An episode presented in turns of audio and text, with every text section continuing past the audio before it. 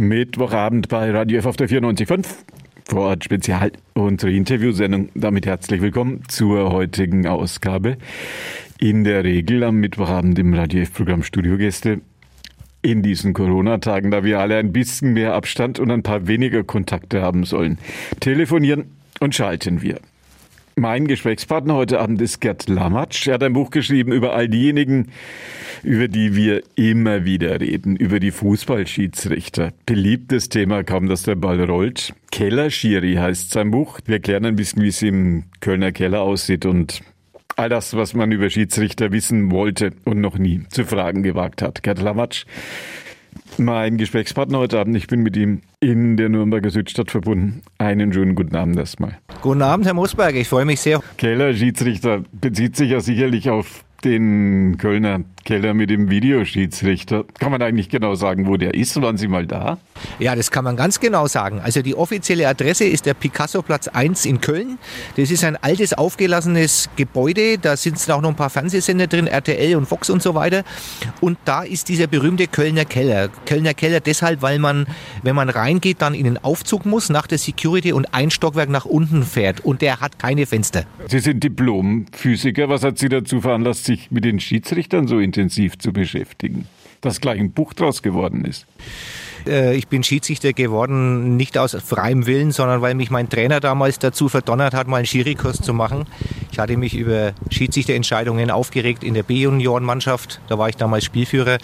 Und äh, dann habe ich den Kurs gemacht und habe ein, zwei Spiele geleitet. Und dann habe ich auf einmal gemerkt, Mensch, das liegt dir, das macht dir Spaß. Und dann habe ich eine Zeit lang gespielt und gepfiffen. Und mit 20 habe ich mich dann für die Schiri-Karriere in Anführungszeichen entschieden. Es sind noch ein paar Spiele zusammengekommen, die Sie gepfiffen, gecoacht und assistiert haben. Ja, das sind jetzt fast 45 Jahre und ich habe das alles in einer Excel-Liste festgehalten für mich. Das heißt, ich habe jetzt 1860 Spiele genau auf der Uhr bis zur zweiten Bundesliga hin. Und das ist natürlich ein toller Erfahrungsschatz. Wenn man so viel gepfiffen hat, bleibt einem dann noch das ein oder andere Spiel in Erinnerung? Ja, natürlich, weil wenn du einmal in die Bundesliga reinschnuppern darfst, als, glaube ich, als Spieler oder als Schiedsrichter, dann das ist eine tolle Sache. Eines der Highlights für mich war 1991 das DFB-Pokalspiel Rot-Weiß Erfurt gegen Schalke 04 mit ganz berühmten Namen. Eine tolle Sache, Alexander Ristic an der Linie und da war ich als junger Schiedsrichter dabei und Erfurt hat gewonnen gegen den, gegen den Favoriten, Schalke 04 damals. Und das war auch noch Ost gegen West, muss man ganz klar sagen.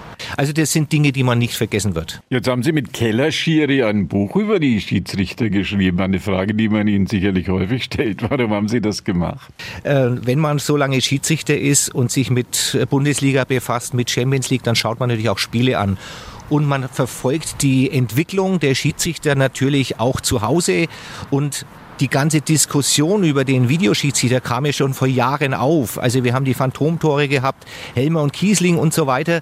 Und irgendwann war klar, der Druck wird so groß, dass man dem Schiedsrichter diese Technik nicht verweigern möchte. Und dann ist eins passiert, der Videobeweis ist eingeführt worden und man hat über die Schiedsrichter noch mehr diskutiert, was ja vollkommen überraschend war. Und es wurde auch sehr viel Blödsinn geredet, in Fernsehsendungen zum Beispiel. Und dann habe ich irgendwann mal gesagt, Mensch, ich muss jetzt mal Stellung beziehen und habe mein ganzes Wissen dazu zusammengefasst und das Ganze zu Buch gebracht. Und meines Wissens ist es auch das einzige und erste Buch in Deutschland, was dieses Thema ganzheitlich beleuchtet. Also von der Historie über den Ist-Zustand, über Lösungsmöglichkeiten bis hin zum Ausblick für die Zukunft. Überfällig sozusagen haben sich die Fußballregeln verändert wenn man in England unterwegs ist, in Cambridge habe ich mir sagen lassen, auf einer Wiese, da steht heute noch eine große Gedenktafel dran. Auf dieser Wiese wurden die offiziellen Fußballregeln einst erfunden.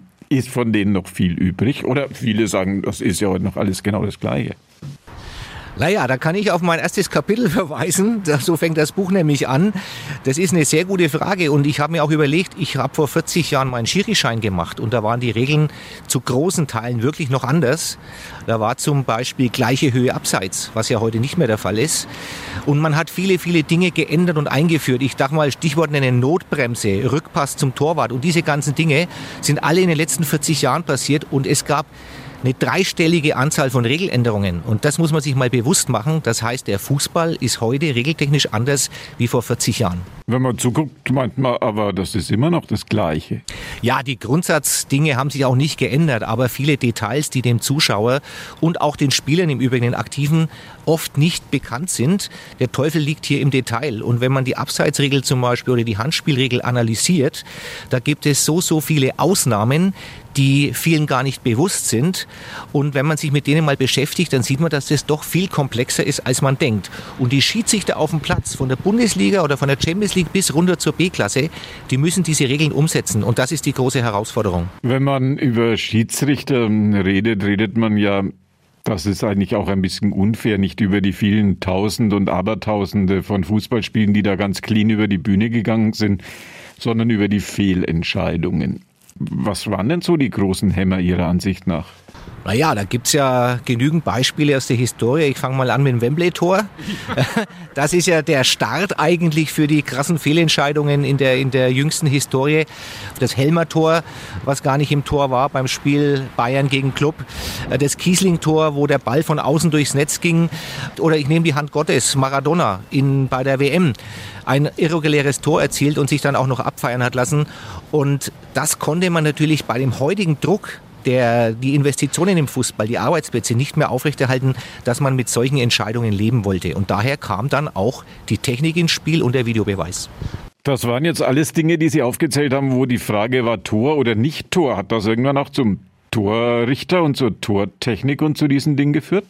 Ja, äh, die Torlinientechnologie, die Einführung der Torlinientechnologie war ja praktisch der erste Schritt als Hilfsmittel für die Schiedsrichter. Heute ein vollautomatisches System. Der Schiedsrichter hat eine Uhr am Armgelenk und wenn der Ball die Linie voll überschritten hat, dann meldet ihm das System in, in Echtzeit das Tor oder nicht Tor und daraufhin wird entschieden. Und das ist eine vollautomatische Entscheidungskompetenz eines Computers und die wird auch anerkannt. Das Problem beim Videobeweis, die nächste Stufe ist, dass ja der Mensch hier immer noch eingreift. Und da entstehen die Probleme.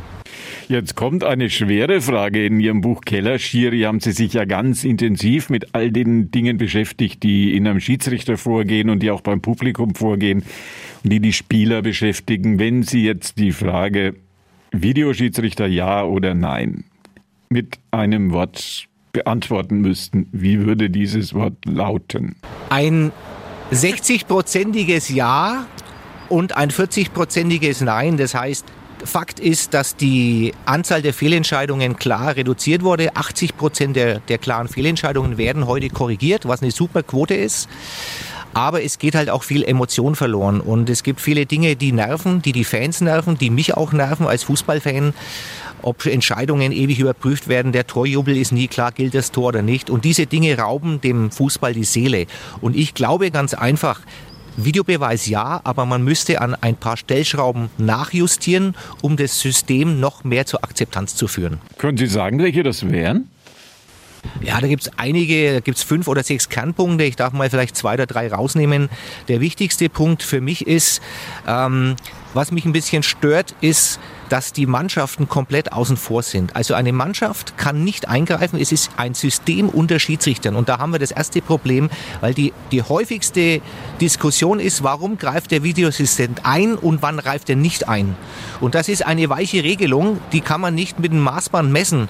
Und genau das ist das Problem. Man hat einen Interessenskonflikt zwischen diesen beiden Parteien am Ende und die Mannschaften dürfen gar nichts. Und mein, mein Punkt wäre zum Beispiel zu sagen, gibt den Mannschaften ein, zwei Challenges pro Spiel und dann entscheidet der Trainer oder wer auch immer und dann hast du diesen Interessenskonflikt weg und dann wird es überprüft und dann ist gut oder nicht gut. Hat man, glaube ich, in manchen Sportarten, wo der Trainer so ein Antragsrecht hat, um zu beantragen, dass Video geguckt wird. Richtig, ja. Also im Hockey ist es mir bekannt oder beim American Football. Da ist es so, dass die Mannschaften eingreifen und es funktioniert wunderbar. Man muss aber dazu sagen, fairerweise, dass die FIFA diese Option von vornherein ausgeschlossen hat.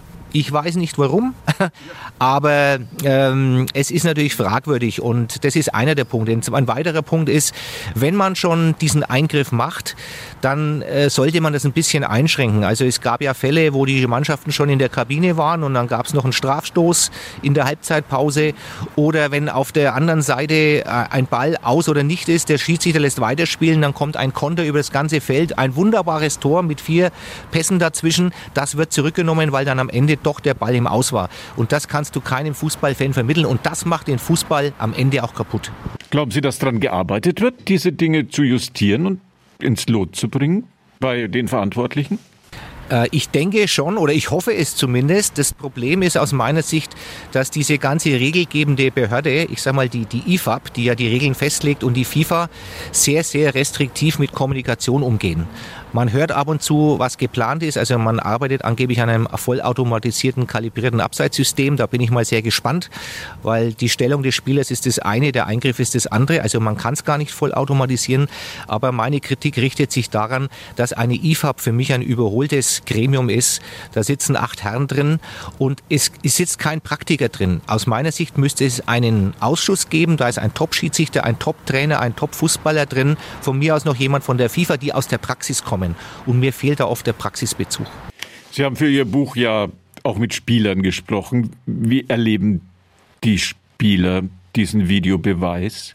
Es gibt Umfragen, da sind die, die schauen so aus, 55 Prozent sind für den Videobeweis und 45 Prozent gegen, auch von den aktiven Spielern. Und das sagt doch schon viel aus. Es ist so ähnlich wie in Amerika die Wahl, ein komplett zerschlissenes System.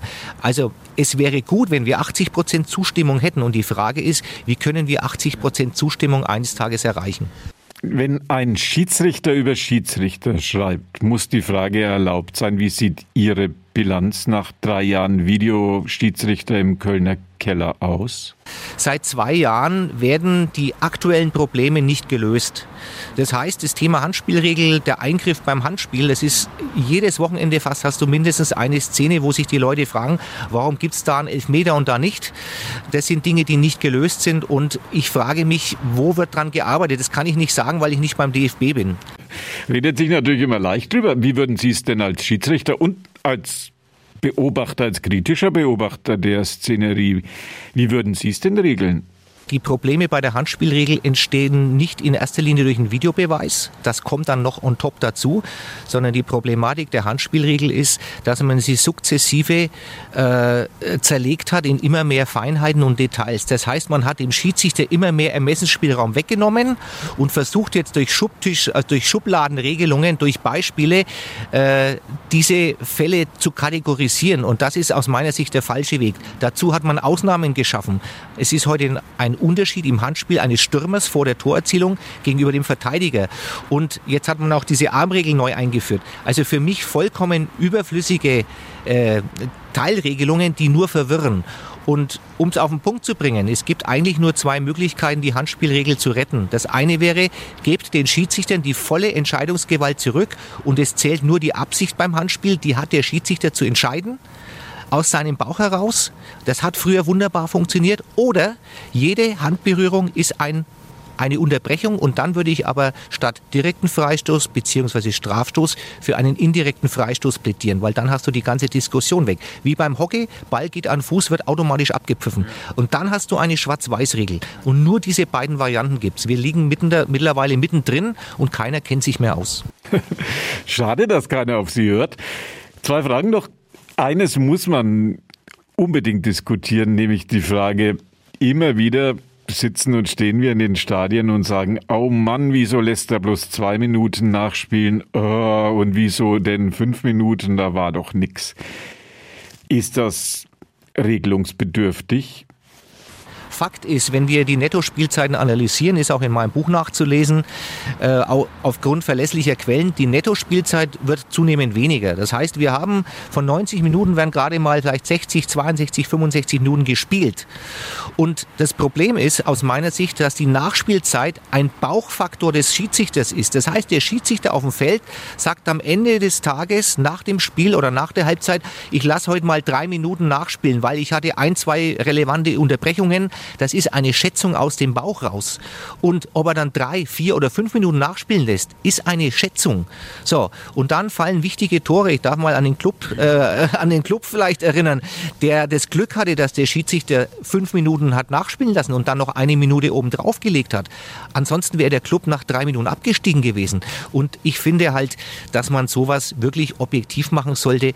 Und deswegen wäre mein Plädoyer Netto-Spielzeit im Profifußball und mindestens es die Regelung, dass der Schiedsrichter eine Timeout machen kann und die Zeit anhält, wenn es längere Unterbrechungen gibt. Auch das ist ja heute nicht der Fall. Das heißt, er tut nur im Bauch die, die, die geschätzte Nachspielzeit nachspielen lassen.